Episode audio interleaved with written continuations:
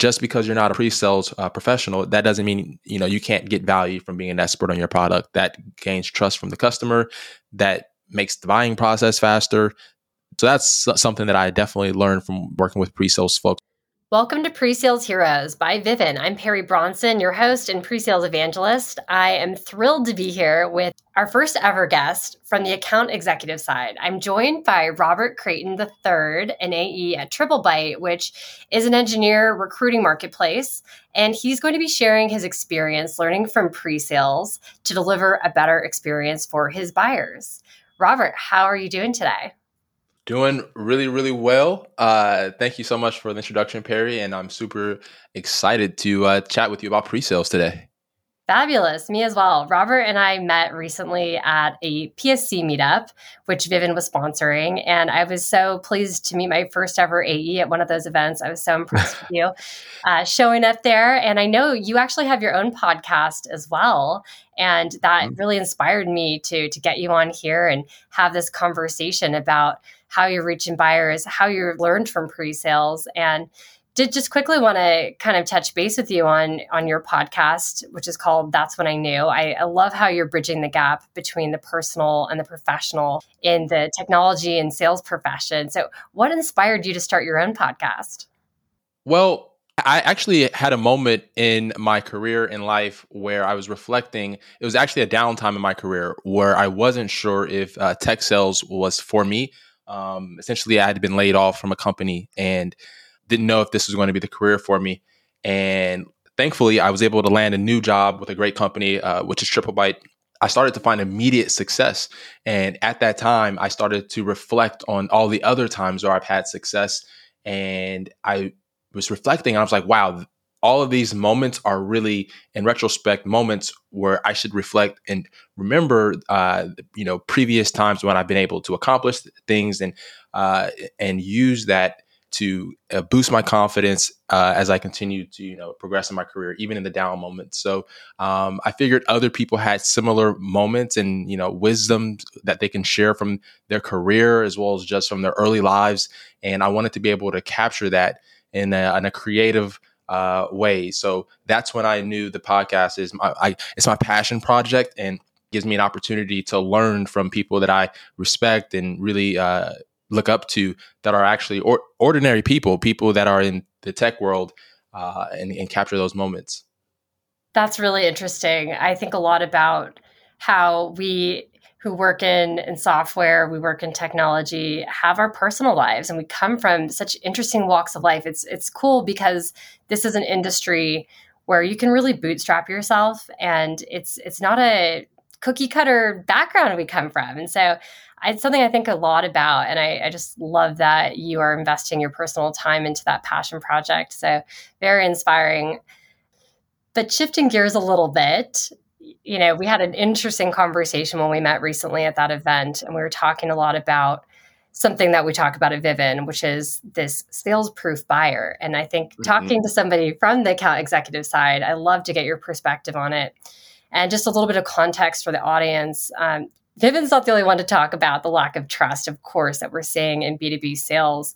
This is something that everyone's been talking about for a couple of years really gartner has talked about it linkedin recently published some data around uh, around a survey where they asked a large number of professionals which they clearly have in their network about how they feel about salespeople and the vast majority, like 68%, said they don't see salespeople as a trustworthy profession. Mm-hmm. So I'd love to hear from you, Robert. As a seller, what is your take on this situation? Um, well, I think it goes farther back to even today. Um, you know, you have this whole persona of the used car salesperson, like a really pushy, uh, snaky type of person that'll do anything to, to you know, to to get you to sign on that dotted line. Um, and I think it's so unfortunate that this does plague the the sales profession. And the the reasons why this has happened, I mean, there's there's multiple reasons. I think uh, you know, sales is one of those careers where it, it, it's a low barrier to entry. So it's it's a low barrier entry in you know in the sense that you don't necessarily have to go through a rigorous training like passing the bar or going to med school or or one of these very high level education uh, programs. And so there could be more opportunities where, you know, bad apples can, you know, slip through the cracks.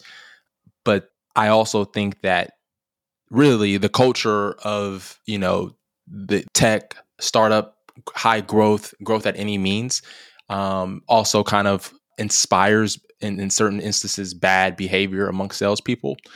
But with that said, I think that buyers today are more empowered than they've ever been to avoid dealing with bad selling practices. You have technology, you have the internet, you have uh, sources like G2 Crowd where buyers can place reviews. And I imagine that in the future, there will be services and applications where customers and companies can provide feedback that stays with sellers as they progress through their career, almost like a report card. And at that point, reputation and how your your reputation amongst buyers and in the industry will uh, be more important or as important as um, how often you've achieved your quota. And yeah, and I believe that that's a, a world not too far away. Um, one of the sales leaders at uh, LinkedIn was recently asked on a uh, on a speaking engagement what her thoughts were on the future of the sales uh, profession and what the most valuable attribute of a seller would be, and she said uh, reputation. And so that's something that I agree with as well. It's something that I keep with me as I continue to progress through my career. Not just how can I close deals and be the, the best seller, the highest earner, but also how can I make my customers look good? How can I help them achieve their business objectives and not put their jobs in, in jeopardy by overselling or selling them a solution that is not going to actually be of value and help them achieve their company goals. That's really inspiring. Robert, you sound like the kind of AE that I would have loved to work with back when I was working in pre sales myself. And yeah, I couldn't agree more. I, I love the idea of a report card. That's just really cool. I almost envision it like a Uber rating, like a, for for your buyers. Like, how many star experience did you get from this? Um, and it's not just the seller, right? It's also the product. It's the pre-sales folks if you have them right it's the services it's the whole culture of the company and i really liked that you brought up the credibility and the approach the sales team takes the way that they handle those quota pressures and those revenue targets. Of course, we have to meet our goals, but at what cost? And I, I really like your long tail thinking around not only, you know, of course, the buyer's experience down the road and did they meet their goals, but also your reputation as a seller and the longevity of your career. If you go burning lots of bridges, you're not going to get those those great referrals and this certainly this is data that is tracked today on the company level but um, yeah, I love love the approach, and I'd like to hear also from you, Robert, about who is your buyer today. You're you're at a company called triple Triplebyte,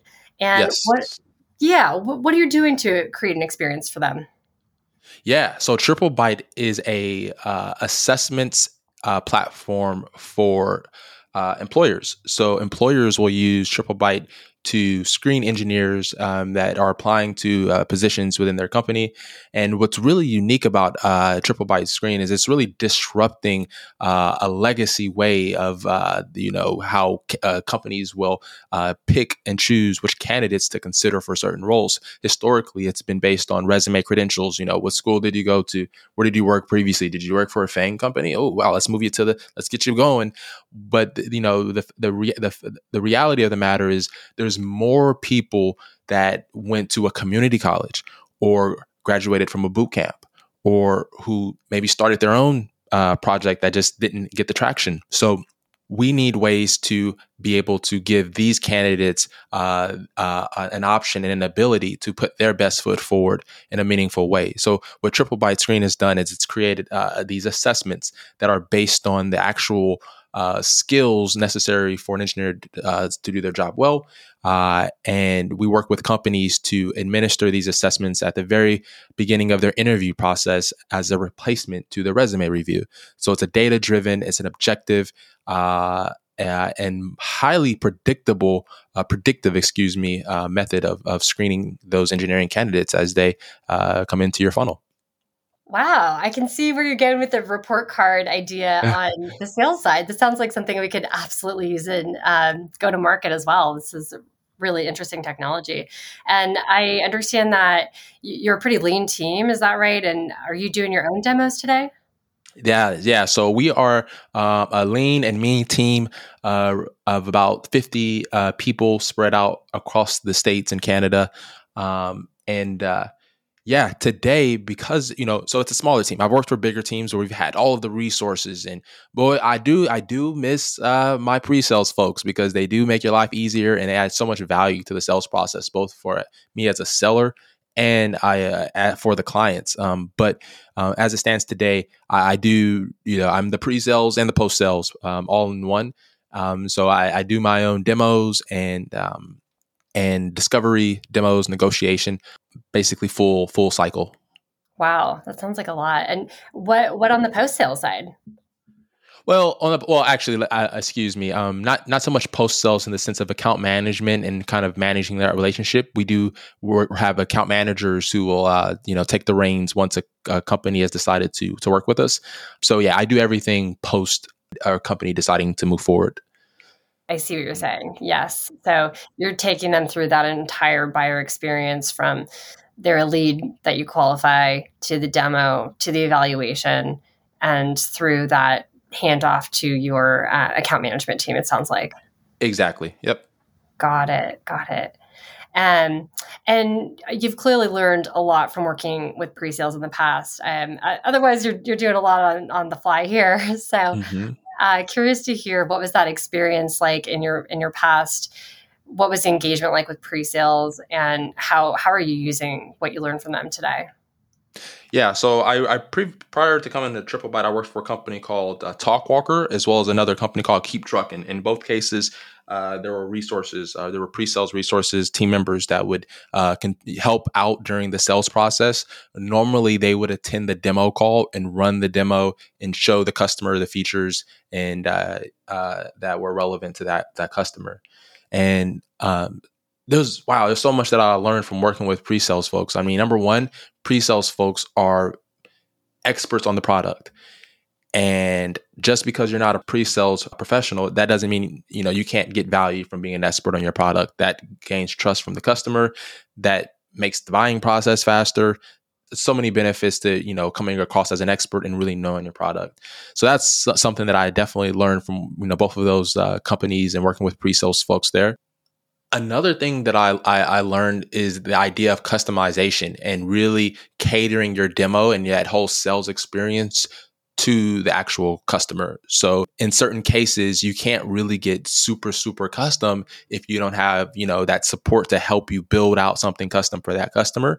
Um, but, you know, uh, in instances currently where I'm working with a, a, larger enterprise customer, I will take the time to make sure that you know that demo is as tailored to that customer as possible, and that's something that I got from you know seeing how pre-sales prof- professionals would um, you know come into the process and and provide that level of service for prospective customers.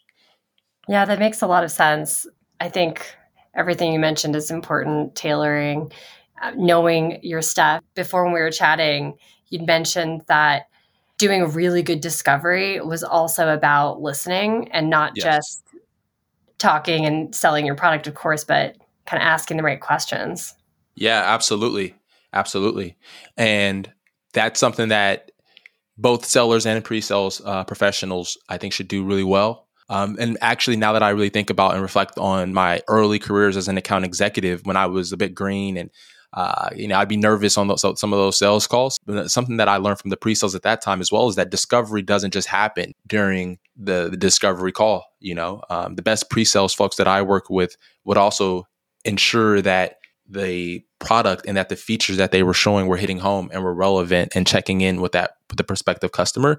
And then as a seller, as you continue to grow and get a bit more confidence, then you know th- those are roles that you can also uh, play as part of that trusted advisor role of the, of the uh, customer. But that's something I initially learned from the pre-sales people that I've worked with in the past.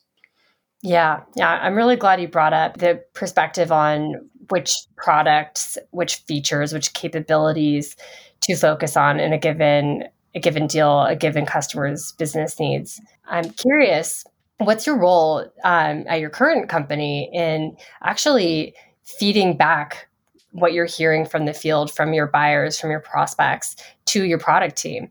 Like, mm. are, are you the one who's kind of being put in that product expert role where you're getting the really pointed feedback and, and carrying that over to product? And, and what is that like on a lean team? Yeah, so on the lean team, I wear multiple hats. I'm actually uh, uh, one of two go to a GTM, go to market professionals on the screen product side. So we have two products. We have the screen product. We have another product um, as well.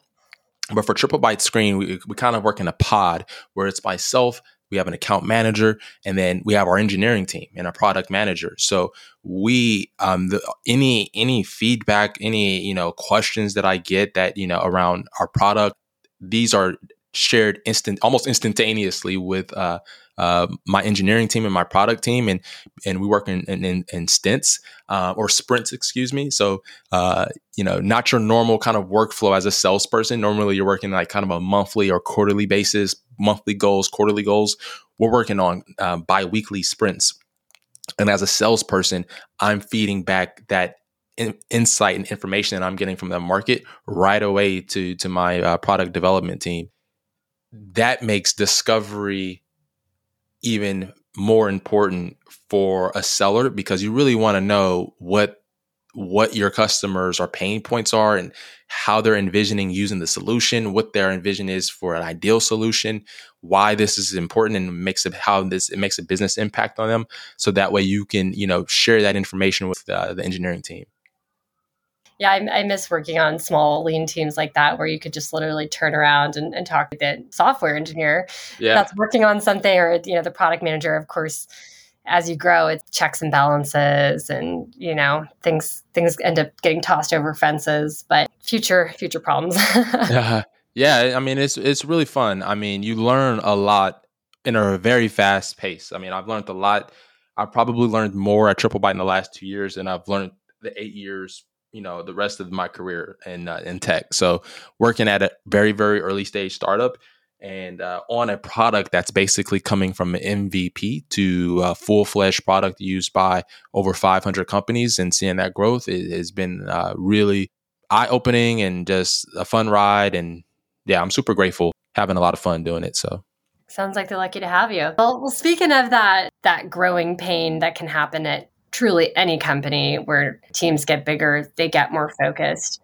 Inevitably, you end up with functions that have different goals and, you know, are meant to provide checks and balances. Two of those teams, sales and pre-sales, of course, there's some natural friction built in there, right?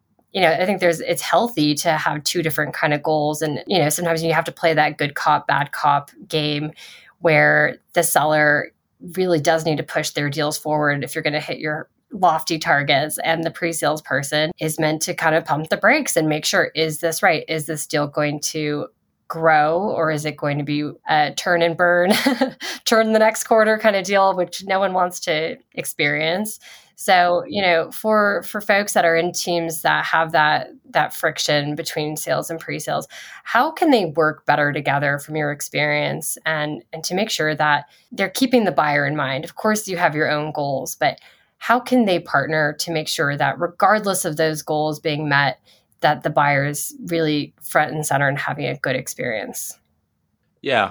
Well without going too deep into this i'll say that i think it actually starts off from a company perspective in the sense that the company needs to make sure that goals are achievable. What what does the company value as like morals and you know values from their account executives are, are they valuing you know revenue at any cost or are they valuing good customer experience are customers signing up and churning or are companies signing up and having a great time and renewing and renewing at higher ARR each year. So these are questions that leadership needs to ask and make sure that the, the infrastructure and how they you know build the team uh, is in line with a healthy sales approach that has those things in mind.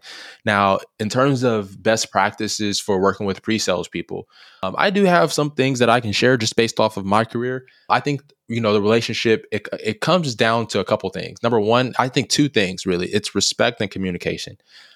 Respect is huge. You know you have to treat your your you know your your team with respect. You have to value your your pre-sales people because at the end of the day, I've done it. I've had a job where I've done all the demos, and I have a job with where I had someone that helped me with that. And uh, the latter is always better. You know, it's kind of one of those things where you have to appreciate something when you have it, and really just show that that appreciation because when you do that, they'll be on your side and they'll want to work with you, and you'll have a healthy relationship. Now, the communication is also important because pre-sales people are going to be experts on the product and you know usually the product use case it's really important for you as the account executive to be uh, an expert on your customer. And you know you have to know what's going to hit the mark you know. You can't go into a call kind of guessing you know you can't you can't go into a call and have your pre-sales person guessing on what's going to hit the mark. Coach your pre-sales person and give them all the information really guide them so that they they'll also be able to have a, a successful demo.